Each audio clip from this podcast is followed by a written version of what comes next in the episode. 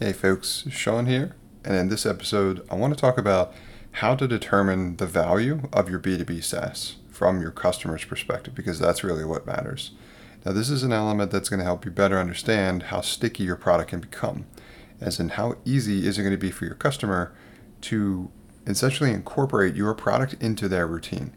That means longer LTV and an opportunity to generate more value for ultimately what becomes your business.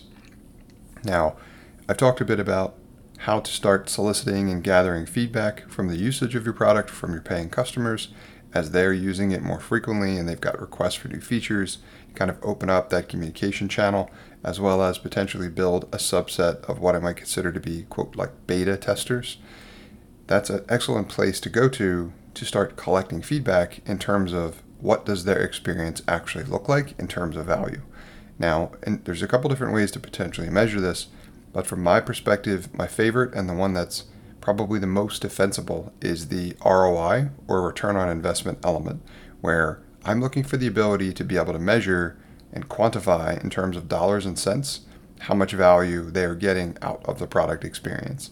Now, this isn't always straightforward, and sometimes it's also not easy, but it is very important because it is hard to argue against hard costs and savings in terms of value.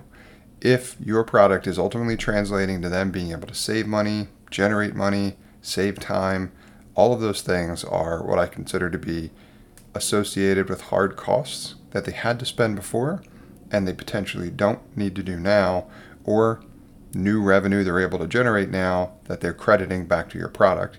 Now, if you're able to determine this, that's a great long term predictor of value, stickiness, increases in LTV or lifetime value of the customer, and a few other metrics as well too. And this is arguably the most important one. So that's what I'm always looking for. When I'm asking for feedback from my users, from my customers, I'm asking them for how is the product valuable for you and can you articulate some of those details? I'll continue with that conversation until I have what I feel is a full picture of the actual value my product is providing for them in terms of dollars and cents to them and their business. So that's where I would recommend focusing to get a better understanding and quantifying the actual value your product is providing for them. This will help you figure out whether or not your product is nice to have or a need to have. And also, based on the language that they use, you'll get a real understanding relatively quickly how valuable they feel your product is and how important or integral it now is to their entire process. Hey folks, Sean here, and thanks for listening to this episode. I hope you got a ton of value out of it.